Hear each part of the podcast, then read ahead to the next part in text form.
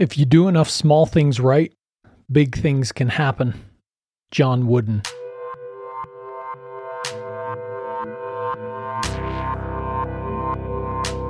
Man's time here is finite, but the influence of a man is infinite. The question is, what shall we do with the daylight that remains?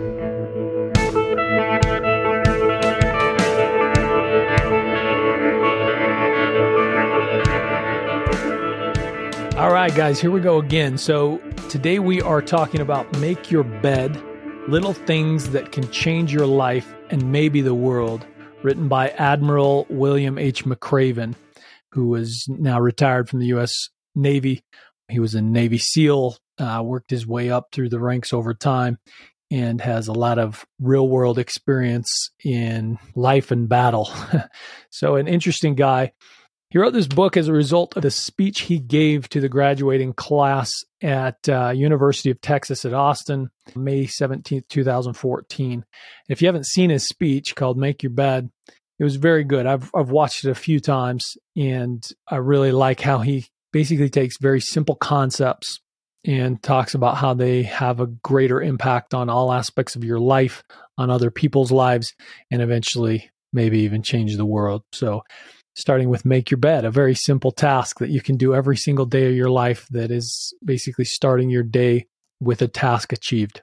That speech was so popular that he basically wrote a book describing where many of these topics came from, the moments that inspired him that he then translated to that talk. And so I won't give too much of this away because the book is quite small and very to the point, just brief stories through his experience. A lot of them come from his training as a Navy SEAL, um, some from war, and others from people he just encountered, some of the soldiers he worked with or their family members.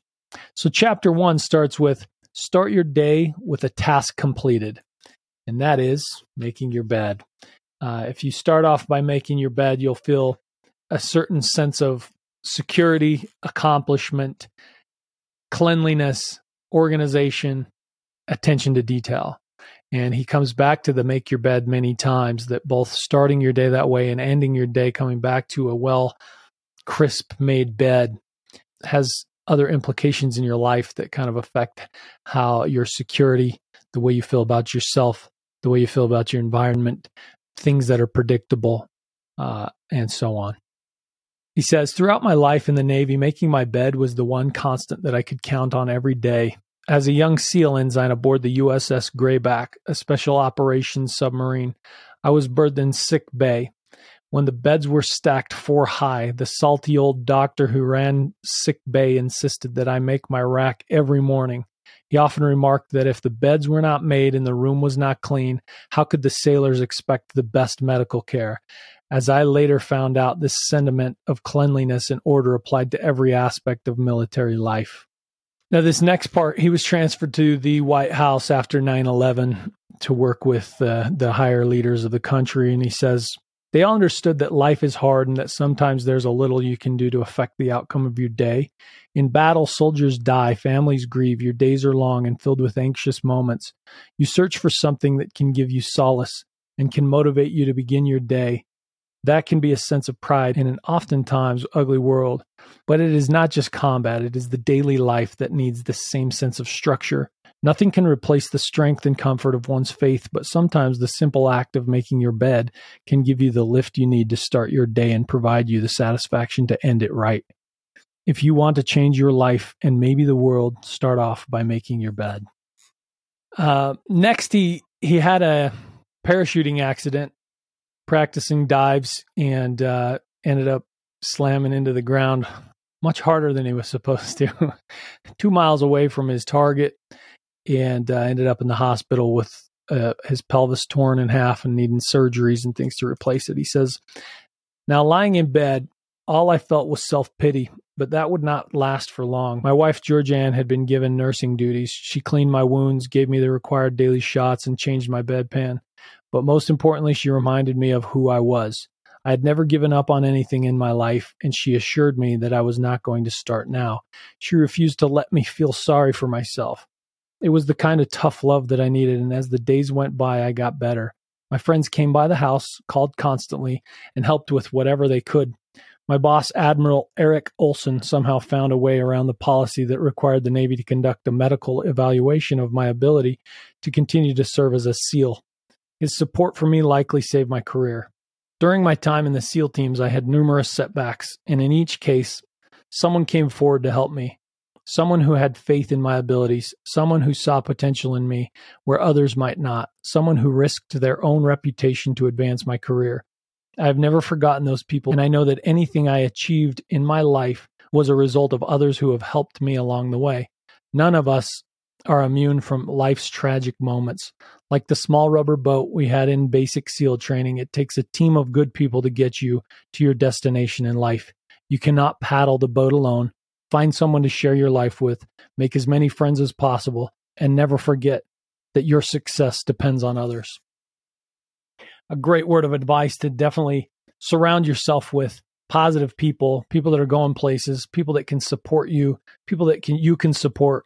You know, we can all achieve more when we work together. And having an excellent crew or paddle mate, swim mate, uh, life partner is going to improve your success and outcomes dramatically. I'm going to skip chapter three, though it was good. He says, Only the size of your heart matters. Some really awesome stories in there that I would encourage you to buy the book and read for yourself. Chapter four, Life's Not Fair, Drive On. The subheading here is If you want to change the world, get over being a sugar cookie and keep moving forward. now, being a sugar cookie in the SEAL training is basically you go jump in the ocean fully dressed, however you are at the moment, and then go roll around in the sand, covering every single part of your body in dry sand. So it just sticks to you. And then you stay that way the rest of the day. And it's definitely a, a humiliating experience for most of them, but also just extremely uncomfortable to spend the entire day with sand in every crevice of your body. And uh, they call it being a sugar cookie. Obviously, it's it's trying to put these people in a low spot as they go through training making them do this is is a way of punishment like if they've done something wrong stepped out of line talked back etc they just you know didn't live up to the standard that was expected it's a humiliating experience and extremely uncomfortable well in this particular instance he's told to be run out in the ocean and make himself a sugar cookie so uh, the frogman that day was Moki Martin, and he says, "Mr. Mack, do you have any idea why you are a sugar cookie this morning?" Martin said in a very calm but questioning manner. "No, Instructor Martin," I dutifully responded. "Because, Mr. Mack, life isn't fair, and the sooner you learn that, the better off you will be." so he was a sugar cookie just just to learn that lesson. Uh, the end of the chapter, he says, "It is easy to blame your lot in life on some outside force." to stop trying because you believe fate is against you. It is easy to think that where you were raised, how your parents treated you, or what school you went to is all that determines your future. Nothing could be further from the truth. The common people and the great men and women are all defined by how they deal with life's unfairness. Helen Keller, Nelson Mandela, Stephen Hawking, Malala Yousafzai, and Moki Martin. Sometimes, no matter how hard you try, no matter how good you are, you still end up as a sugar cookie. Don't complain. Don't blame it on your misfortune. Stand tall, look to the future, and drive on. I really love that chapter. I think in a in a world of extreme comfort, uh, where we have justice warriors in every corner, it seems like uh, understanding that you know what, like sometimes misfortune happens, and the best thing you can do is look to the future and drive on is an amazing piece of advice. Chapter 5 Failure Can Make You Stronger. As training was coming to an end, there was one final open ocean swim, a five miler off the coast of San Clemente Island. Completing it in the allowable time was essential to graduating from SEAL training. The water was bitterly cold, and as we jumped off the pier and into the ocean, 15 swim pairs entered the water and began the long trek out of the small bay, around the peninsula and over the kelp beds. After about two hours, the swim pairs were so spread out you couldn't tell where you were in the pack. Four hours into the swim, numb, exhausted, and on the verge of hypothermia, Mark Thomas and I crossed the beach. There, waiting at the surf's edge, was the instructor. Drop down, he yelled. My hands and feet were so cold I couldn't feel the sand beneath my fingers and toes. With my head straining to keep upright, all I could see was the instructor's boots, and he walked around marking me. Once again, you two officers have embarrassed your class. Another set of boots appeared in my view, and then another. Several instructors were now surrounding us. You have made all your teammates look bad, he paused. Recover, gentlemen. As Mark and I got to our feet, we looked around the beach and suddenly realized we were the first swim pair to finish. You embarrassed them all right, the instructor smiled. The second pair isn't even in sight. Mark and I turned to look toward the ocean, and sure enough, there was no one in view.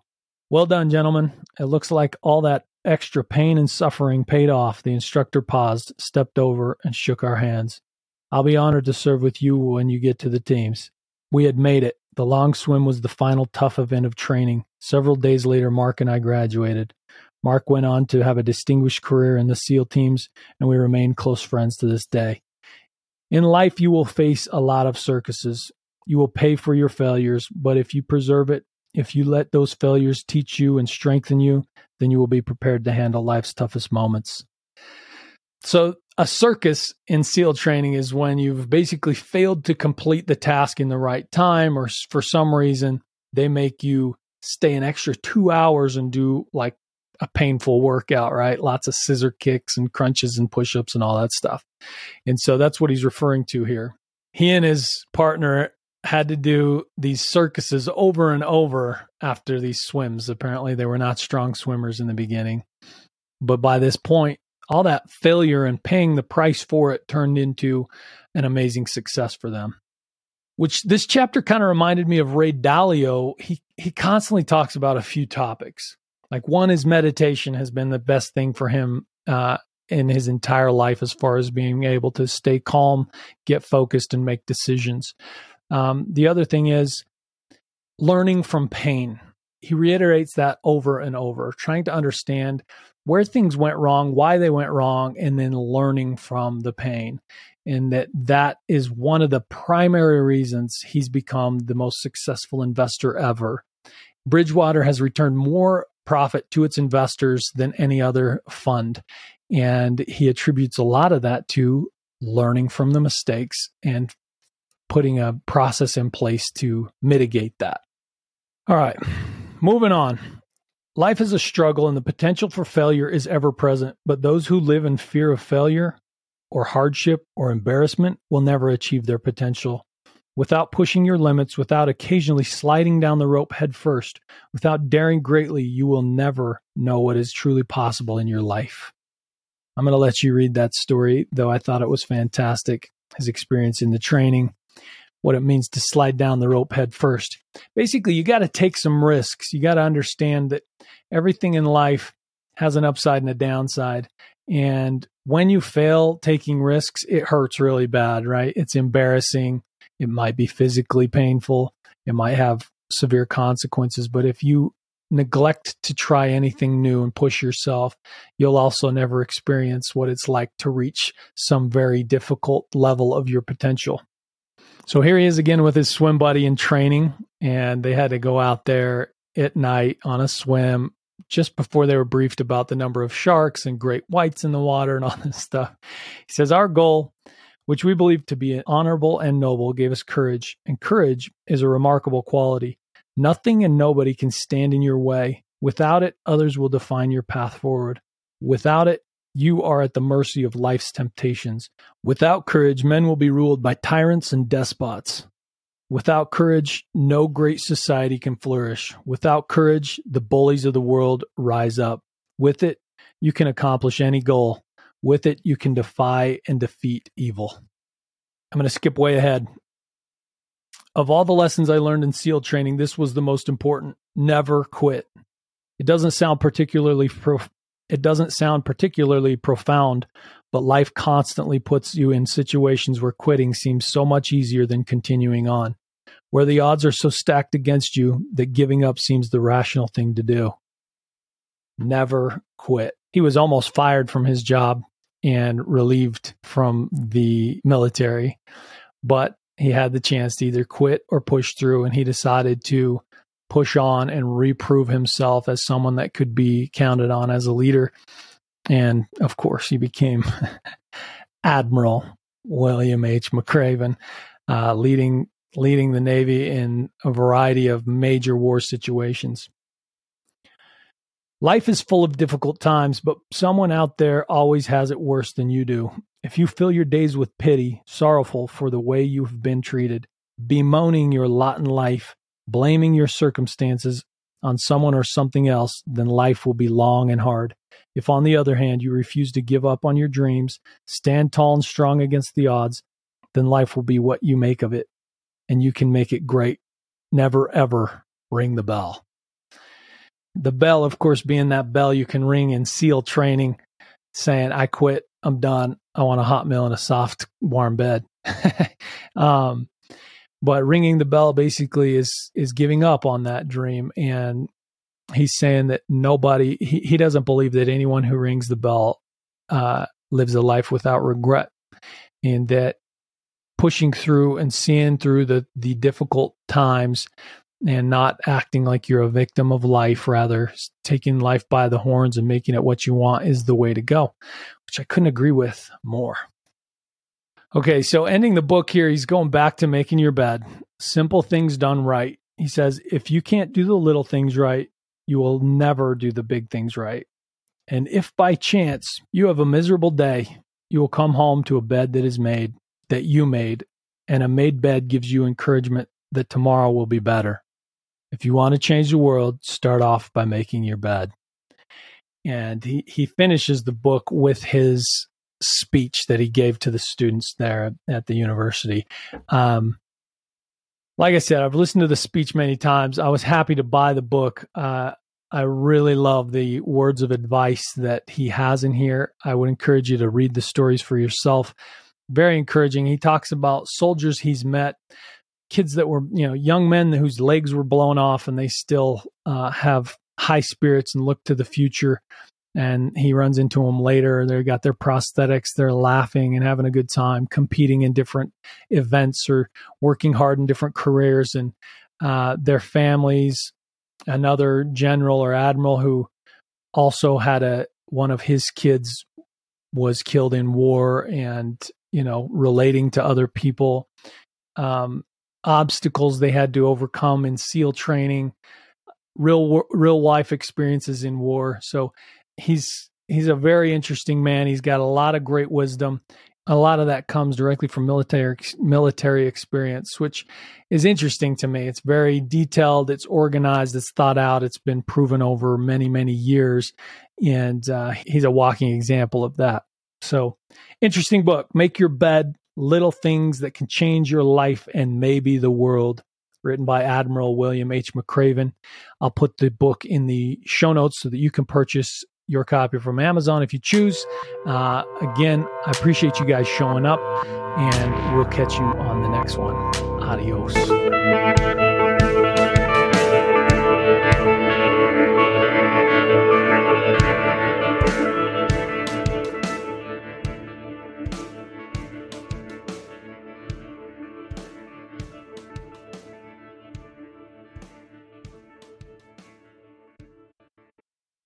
Hey, thanks for listening to the entire episode. As a token of gratitude, I want to give you a discount on my book Ingrained. Head over to bronsonwilks.com slash store and download Ingrained for less than a dollar with the coupon code GOALS, G O A L S.